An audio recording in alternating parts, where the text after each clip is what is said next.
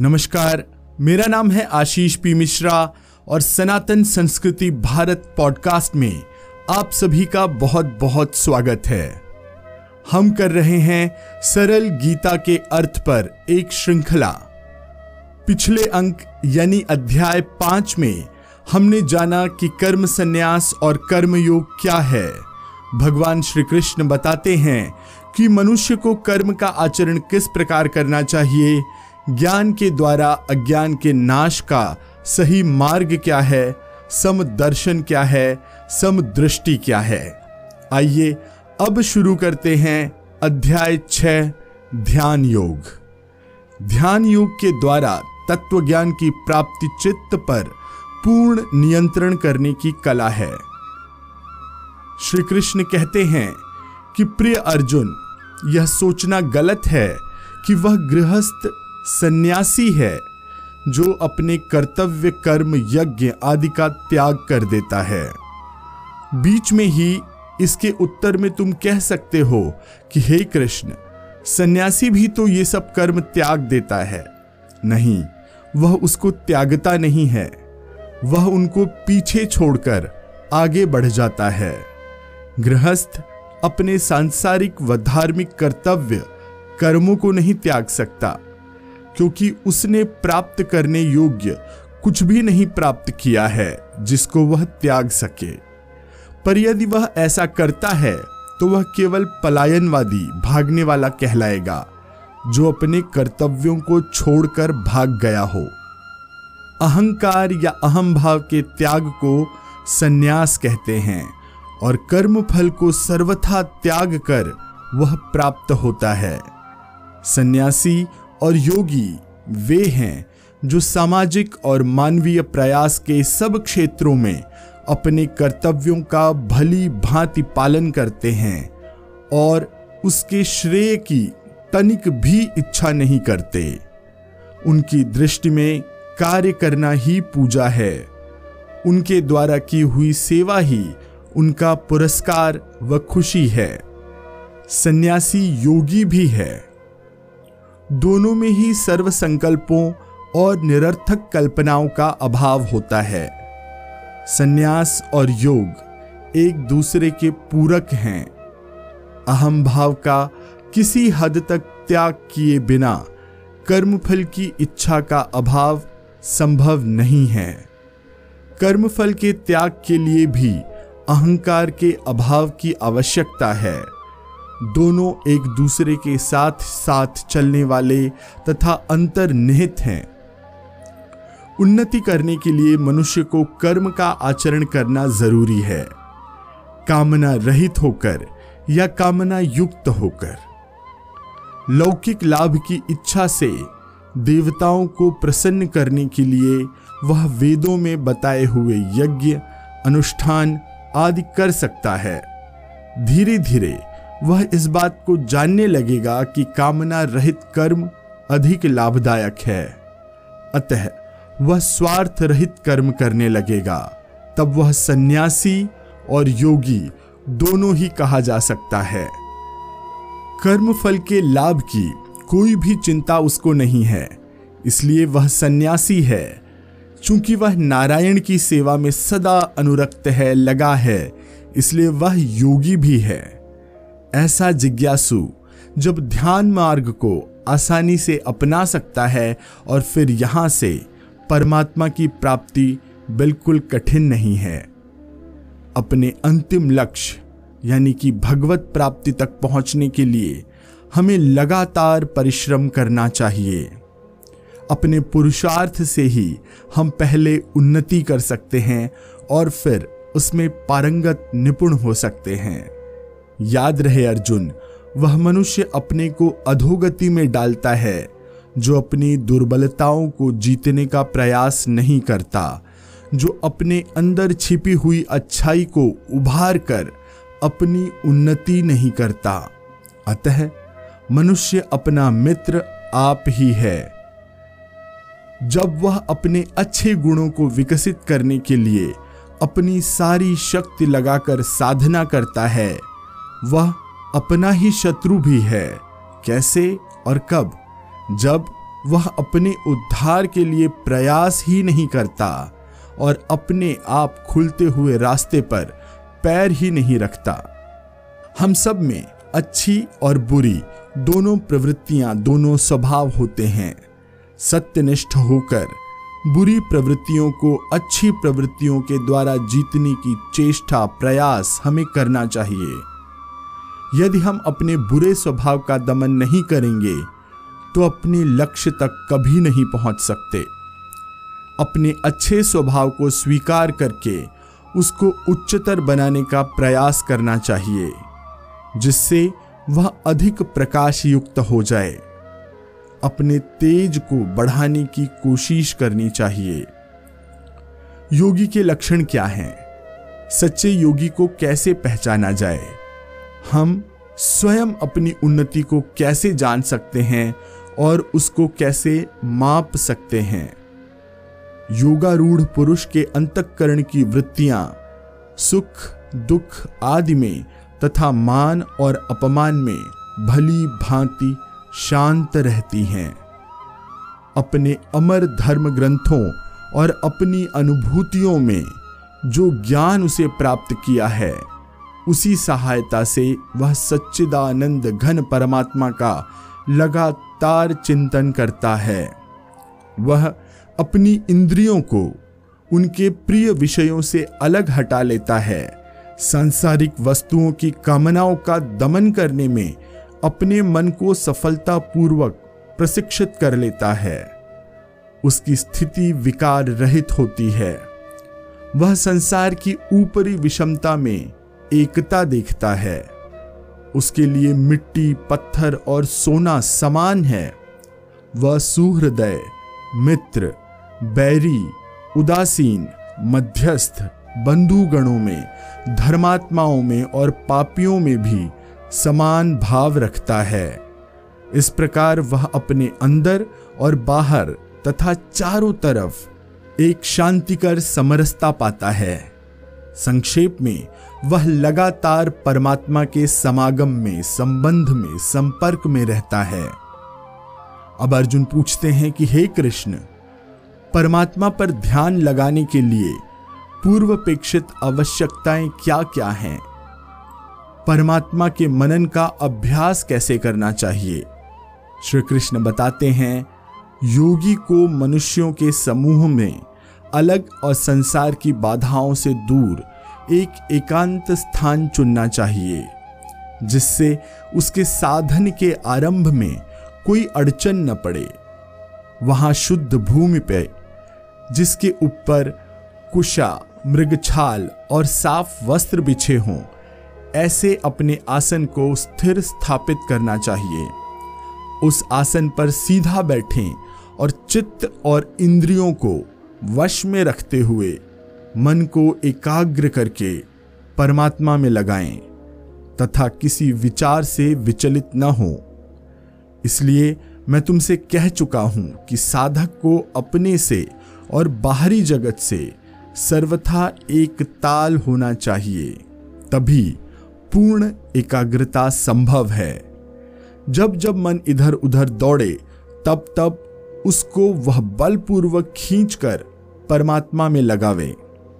काया, सिर और गले को समान एवं अचल धारण करके और स्थिर होकर अपनी नासिका के अग्रभाग पर दृष्टि जमाकर अन्य दिशाओं को न देखता हुआ मन को रोक कर परमात्मा में चित्त लगाए।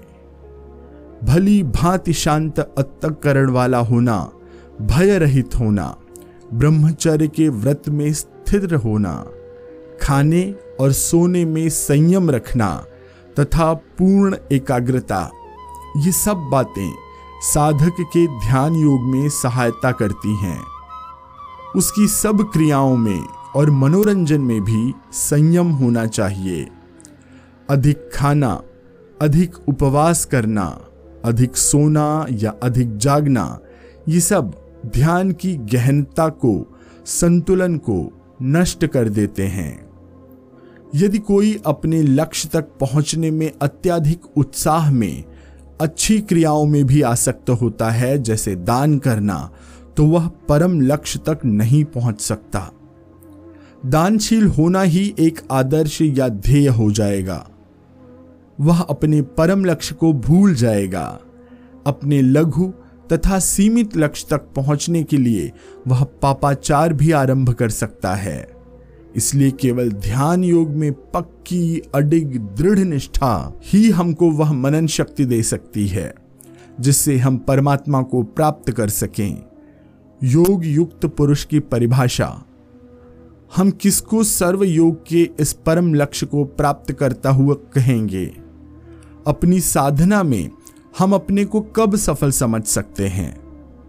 योग युक्त वह है जिसने अपनी सारी इंद्रियों को वश में कर लिया है, जो शरीर और मन की सारी वासनाओं से मुक्त है और लगातार परमात्मा के संपर्क में रहता है।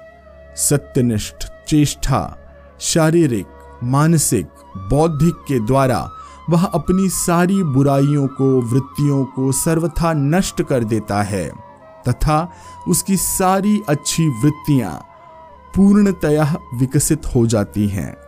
वह ऐसी स्थिरता से ध्यान मग्न रहता है कि उसके एकाग्र चित्त की तुलना एक अचल, निशंक दीपक से की जा सकती है, जो ऐसी स्थिति है जहाँ वायु न चलती हो।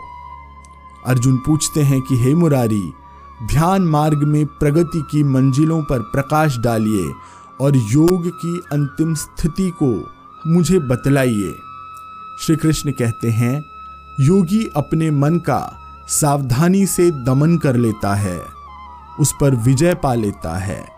उसकी बुद्धि केवल परमात्मा में स्थित रहती है तथा शुद्ध और निर्मल हो जाती है। और तब वह अपने अंदर परमेश्वर की उपस्थिति का अनुभव करता है। योग के अभ्यास से उसका चित्त निरुद्ध तथा उपराम हो जाता है और परमात्मा के ध्यान से शुद्ध हुई सूक्ष्म बुद्धि द्वारा वह परमात्मा को साक्षात्कार करता हुआ सच्चिदानंद घन परमात्मा में ही संतुष्ट रहता है। वह अनंत आनंद का अनुभव करता है और परमात्मा के स्वरूप से विचलित नहीं होता।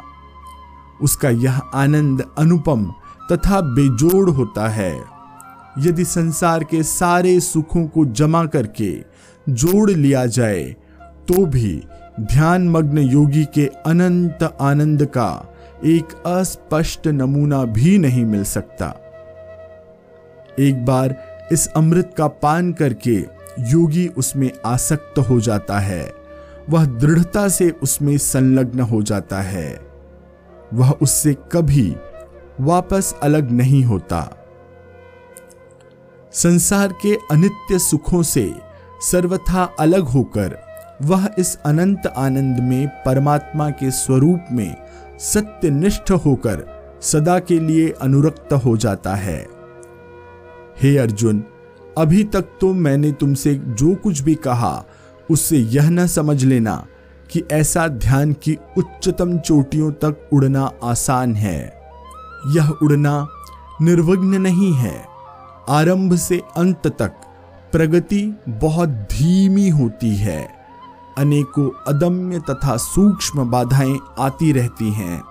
अनेकों प्रबल और भयभीत करने वाली चुनौतियों का सामना करना पड़ता है। बाधाओं को जीतने और चुनौतियों का सफलतापूर्वक सामना करने के लिए प्रबल संकल्प शक्ति और दृढ़ निश्चय की आवश्यकता है। तभी साधक पारंगत ध्यान योगी बन सकता है। अब अर्जुन पूछते हैं कि कौन कौन सी बाधाएँ और चुनौतियाँ आती हैं? हे कृष्ण, उनका सफलतापूर्वक कैसे सामना करना चाहिए? श्री कृष्ण कहते हैं कि हे अर्जुन, लक्ष्य तक पहुँचने की इच्छा होते हुए भी केवल मन ही चारों तरफ़ से तरह तरह की कामनाएँ जमा कर लेता है, इच्छाएँ जमा कर लेता है। और यही हमारी आध्यात्मिक प्रगति में बाधा डालेंगी। प्रबल और दृढ़ निश्चय के द्वारा सारी वासनाओं को अस्वीकार कर देना चाहिए, चाहे वे कैसी भी हों। अपने मन को इस प्रकार प्रशिक्षित करना चाहिए कि वह अपने परम लक्ष्य तक पहुँचने की इच्छा के अतिरिक्त विषय भोग की कामनाओं को कभी ग्रहण न करें। जब साधक मन के द्वारा इंद्रियों के समुदाय को सब ओर से भली भांति वश में कर लेता है और जब उसके अंदर केवल परमात्मा को प्राप्त करने की एक गतिशील इच्छा रह जाती है, तब सारी बाधाएँ विलुप्त होने लगती हैं, गायब हो जाती हैं और वह शीघ्र ही अंतरात्मा का अनुभव करने लगता है। जब मन इस प्रकार शुद्ध और भव्य होकर केवल परमात्मा को प्राप्त करने की एकमात्र अभिलाषा से भर जाता है तो उसे निर्मल कहते हैं। तब उसको परमात्मा में स्थित करके, परमात्मा के सिवा और कुछ भी चिंतन न करने में प्रशिक्षित करना चाहिए। मन स्वभाव से ही स्थिर न रहने वाला चंचल होता है।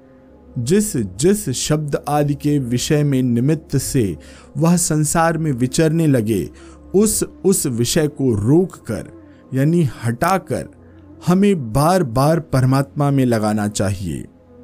साधक को सदा सतर्क रहना चाहिए, जिससे उसका मन अपने निश्चित ध्येय को छोड़कर इधर उधर न भागे। इस प्रकार साधक ध्यान योग के अभ्यास के द्वारा सच्चिदानंद घन ब्रह्म के एक साथ एक ही भाव होकर उत्तम आनंद प्राप्त करता है।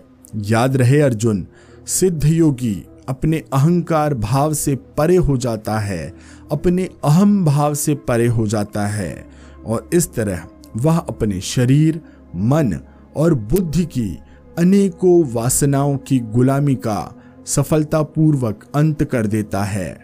मैं तुमसे पहले कह चुका हूँ कि योगी सन्यासी ही है। वह योगी अनुपम व देव सदृश यानी देवता के समान ही हो जाता है। सिद्ध योगी का मनोभाव कैसा होना चाहिए? सर्वव्यापी अनंत चेतन में एक ही भाव से स्थित रूप, योग से युक्त आत्मा वाला तथा सबको समभाव से देखने वाला योगी आत्मा को संपूर्ण भूतों में स्थित और संपूर्ण भूतों को आत्मा में कल्पित देखता है। वह सब जीवों में ब्रह्म की दिव्य ज्योति की झलक ही देखता है और उनके शरीर, मन और बुद्धि में कोई सत्ता नहीं देखता। यानी उनको कोई महत्व नहीं देता। आत्म अनुभव के समय जब वह परमात्मा के साथ एक ही भाव हो जाता है तब वह वासुदेव को ही व्यापक देखता है और संपूर्ण भूतों को उसके अंतर्गत देखता है। उसके लिए परमात्मा अदृश्य नहीं होता, यानी उससे वह एक क्षण को भी अलग नहीं होता। वह स्वयं आत्मा युक्त है और अपने चारों ओर परमात्मा की इस विपुलता का तथा समग्रता को देखता और अनुभव करता है। हे अर्जुन, अब तुमने समझ लिया होगा कि कैसे वह सुख, दुख, मान, अपमान आदि को एक समान देखता है। संसार की सभी घटनाओं में वह परमात्मा को व्यक्त होता हुआ देखता है। सफलता और असफलता में वह कोई भेद नहीं देखता, क्योंकि दोनों में ही परमात्मा का हाथ है। अब अर्जुन पूछते हैं कि आपकी विस्तृत व्याख्या के बावजूद मैं ध्यान की विधि या तकनीक को अच्छी तरह समझ नहीं पाया। मैं जानना चाहता हूँ कि मन को, जो संसार के विषय भोगों के पीछे पागल और व्याकुल रहता है, कैसे वश में किया जाए? मन को रोकने की अपेक्षा चारों ओर डोलती हुई वायु को पकड़ना अधिक आसान मालूम होता है। श्री कृष्ण कहते हैं कि ठीक है मन अवश्य अवज्ञाकारी है, बात नहीं मानता। श्रेष्ठ बुद्धि की आज्ञाओं को न सुनता है और न उनसे लाभ उठाता है। परंतु दो अचूक तरीके हैं, जिनके द्वारा यह वश में हो सकता है, अभ्यास और वैराग्य। परमात्मा को अपना लक्ष्य बनाकर चित्त वृत्तियों के प्रवाह को लगातार तथा बार बार उन्हीं की ओर लगाने का प्रयत्न करना अभ्यास है। इस लोक और परलोक के संपूर्ण पदार्थों में से जब आसक्ति, लगाव और समस्त कामनाओं का पूर्णतः नाश हो जाता है, तब उसे वैराग्य कहते हैं। इन दोनों साधनों से अवश्य मन को वश में किया जा सकता है। वही साधक ध्यान शक्ति को प्राप्त कर सकता है, जो अपनी सारी कर्म शक्तियों को अपने श्रेष्ठ लक्ष्य तक पहुँचने में लगा दे। योग भ्रष्ट क्या होता है? ध्यान योग से विचलित हुआ पुरुष मन को वश में न रखने के कारण कुछ मनुष्य योग से विचलित हो जाते हैं। वे प्रयास करने पर भी असफल रह जाते हैं। क्या ऐसा निष्फल चेष्टा, ऐसी निष्फल कोशिश, ऐसा जीवन व्यर्थ नहीं हो जाता? अब अर्जुन पूछते हैं कि हे कृष्ण, ऐसे साधक अवश्य होते हैं जो ध्यान योग की सिद्धि, अर्थात भगवत साक्षात्कार के लिए भली भांति प्रयत्न करते हैं पर उनको प्राप्त नहीं कर पाते। वे योग में श्रद्धा भी रखते हैं। तो ऐसा क्यों होता है? मुख्यतः इसलिए कि उनका मन बहुत समय तक उनके वश में नहीं रहता। वह कामना रहित न होकर इधर उधर दौड़ता फिरता है, तथा मनोविनोद का अवकाश चाहता है, मनोरंजन का अवकाश चाहता है, और अपने प्रिय विषय भोगों के क्षेत्र में लक्ष्य विहीन होकर घूमता फिरता रहता है, विचरता रहता है। असंयमी मन इस प्रकार साधक की चेष्टाओं को, कोशिश को, प्रयास को ध्वस्त कर देता है। ऐसे साधक का क्या होता है? वे किस गति को प्राप्त होते हैं? वे मर भी जाते हैं और स्वर्ग या वैकुंठ भी नहीं पहुँचते। इंद्रिय सुख में उनकी रुचि नष्ट हो जाती है, पर फिर भी उनको आत्मा का सुख नहीं मिलता। आप ही इस संशय का निवारण करें, क्योंकि आप ही निवारण के योग्य हैं। श्री कृष्ण कहते हैं कि कोई भी पुरुष जिसने ध्यान योग में थोड़ा सा भी संघर्ष किया है, जो इस मार्ग पर थोड़ी यात्रा भी कर चुका है, पर सिद्धि को प्राप्त नहीं कर सका, कभी भी नष्ट नहीं होता। ऐसा प्राणी जो सत्यनिष्ठ है तथा जिसके संकल्प शुभ हैं, कभी भी विनाश को कैसे प्राप्त हो सकता है? यह असंभव है। फल का मूल साधक के आध्यात्मिक संकल्पों की तीव्रता और निश्चलता पर निर्भर है। लक्ष्य तक पहुँचने के लिए वह अपने पथ पर कितने उत्साह और अविरोध से चल सकता है श्रम फल इस पर निर्भर होता है। सत्यनिष्ठ होकर कितना सही, कितना उचित प्रयास किया गया, आध्यात्मिक जीवन की सफलता इसके अनुरूप ही होती है। योग भ्रष्ट साधक का भविष्य असफल योगी की क्या गति होती है?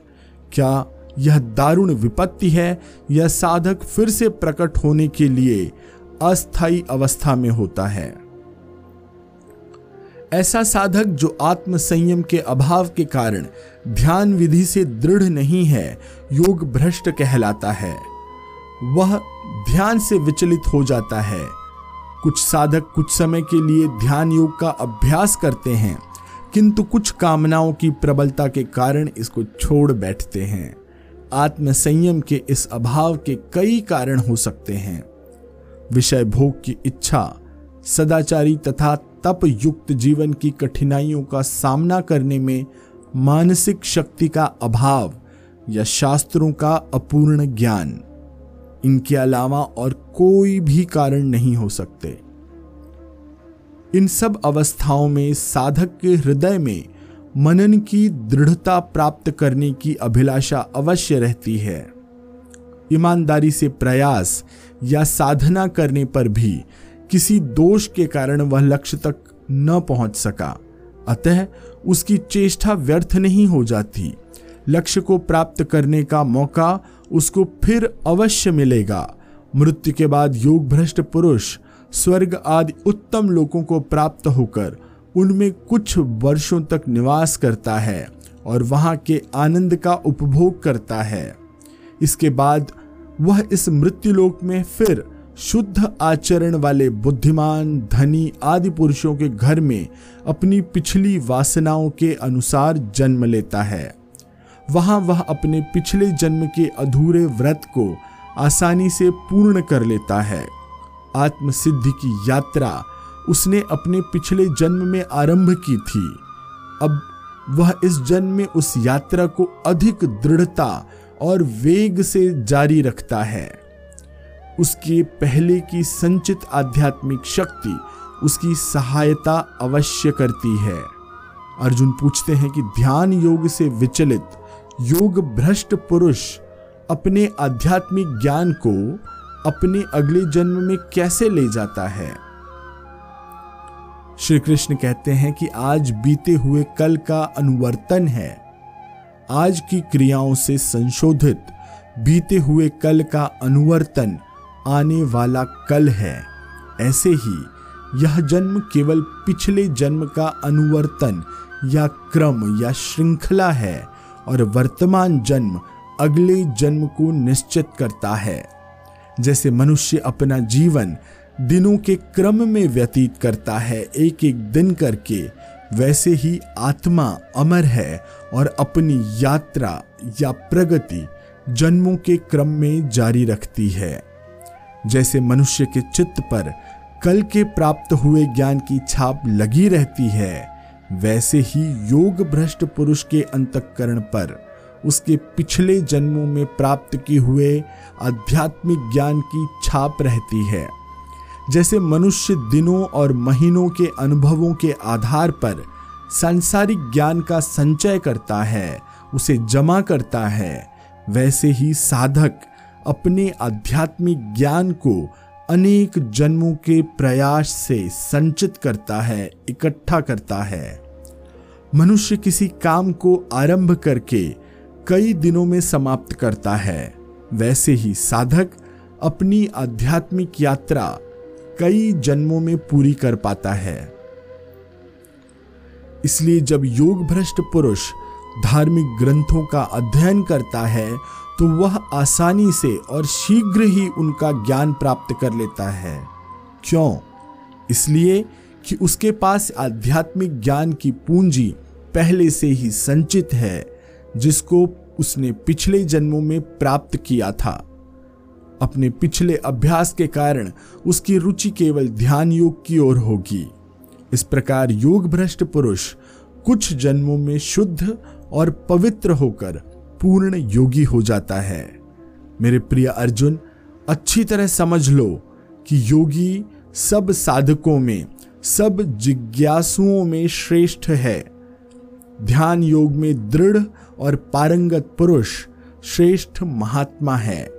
योगी तपस्वियों से श्रेष्ठ है, शास्त्र ज्ञानियों से भी श्रेष्ठ है, तथा कर्म योगियों से भी बढ़कर है। ध्यान योग से ही भगवत प्राप्ति हो सकती है, इसलिए हे अर्जुन, तुम योगी बनो और सच्चिदानंद घन परमात्मा के साथ एक ही भाव हो जाओ, वही तुम्हारा वास्तविक स्वभाव है। संपूर्ण योगियों में भी, जो श्रद्धावान योगी सहज में ही मुझमें ध्यान मग्न रहता है, वह अपने में और मुझमें भेद नहीं पाता। तो इसी के साथ अध्याय छ यहीं पर समाप्त होता है। अगले अध्याय सात में, यानी कि ज्ञान विज्ञान योग में, हम जानेंगे कि भगवान और प्रकृति में कौन सा संबंध है जो सृष्टि के रूप में प्रकट होता है? क्या है? भगवान कृष्ण ने जिसे अपनी परा प्रकृति कहा है। कौन से प्राणी आसुरी प्रकृति के कहे जाते हैं और क्यों? चार प्रकार के साधु जन कौन हैं? योग माया क्या है? वे कौन सी बातें हैं जिनके कारण व्यक्ति योग माया में फंस जाते हैं और वे कौन सी पुण्यात्माएँ हैं जो इस योग माया को लांघ जाती हैं और अमरत्व को प्राप्त होती हैं? आपको हमारा आज का यह अंक कैसा लगा, हमें ज़रूर बताइएगा। पिछले अंकों में आपकी प्रतिक्रियाओं से हमें बहुत जोश मिला है। आपके कमेंट्स के लिए, शेयर्स के लिए बहुत बहुत धन्यवाद। आप हमारे इस पॉडकास्ट को अपने मित्रों परिचितों और परिवार से शेयर करना, साझा करना बिल्कुल मत भूलिएगा। आप हमें जिस भी प्लेटफॉर्म पर सुन रहे हैं, वहाँ हमें लाइक शेयर और सब्सक्राइब ज़रूर करिए। हमारा इंस्टाग्राम और यूट्यूब अकाउंट है सनातन संस्कृति भारत। मैं आशीष पी मिश्रा आपसे आज्ञा लेता हूँ। धन्यवाद, नमस्कार, जय श्री कृष्ण।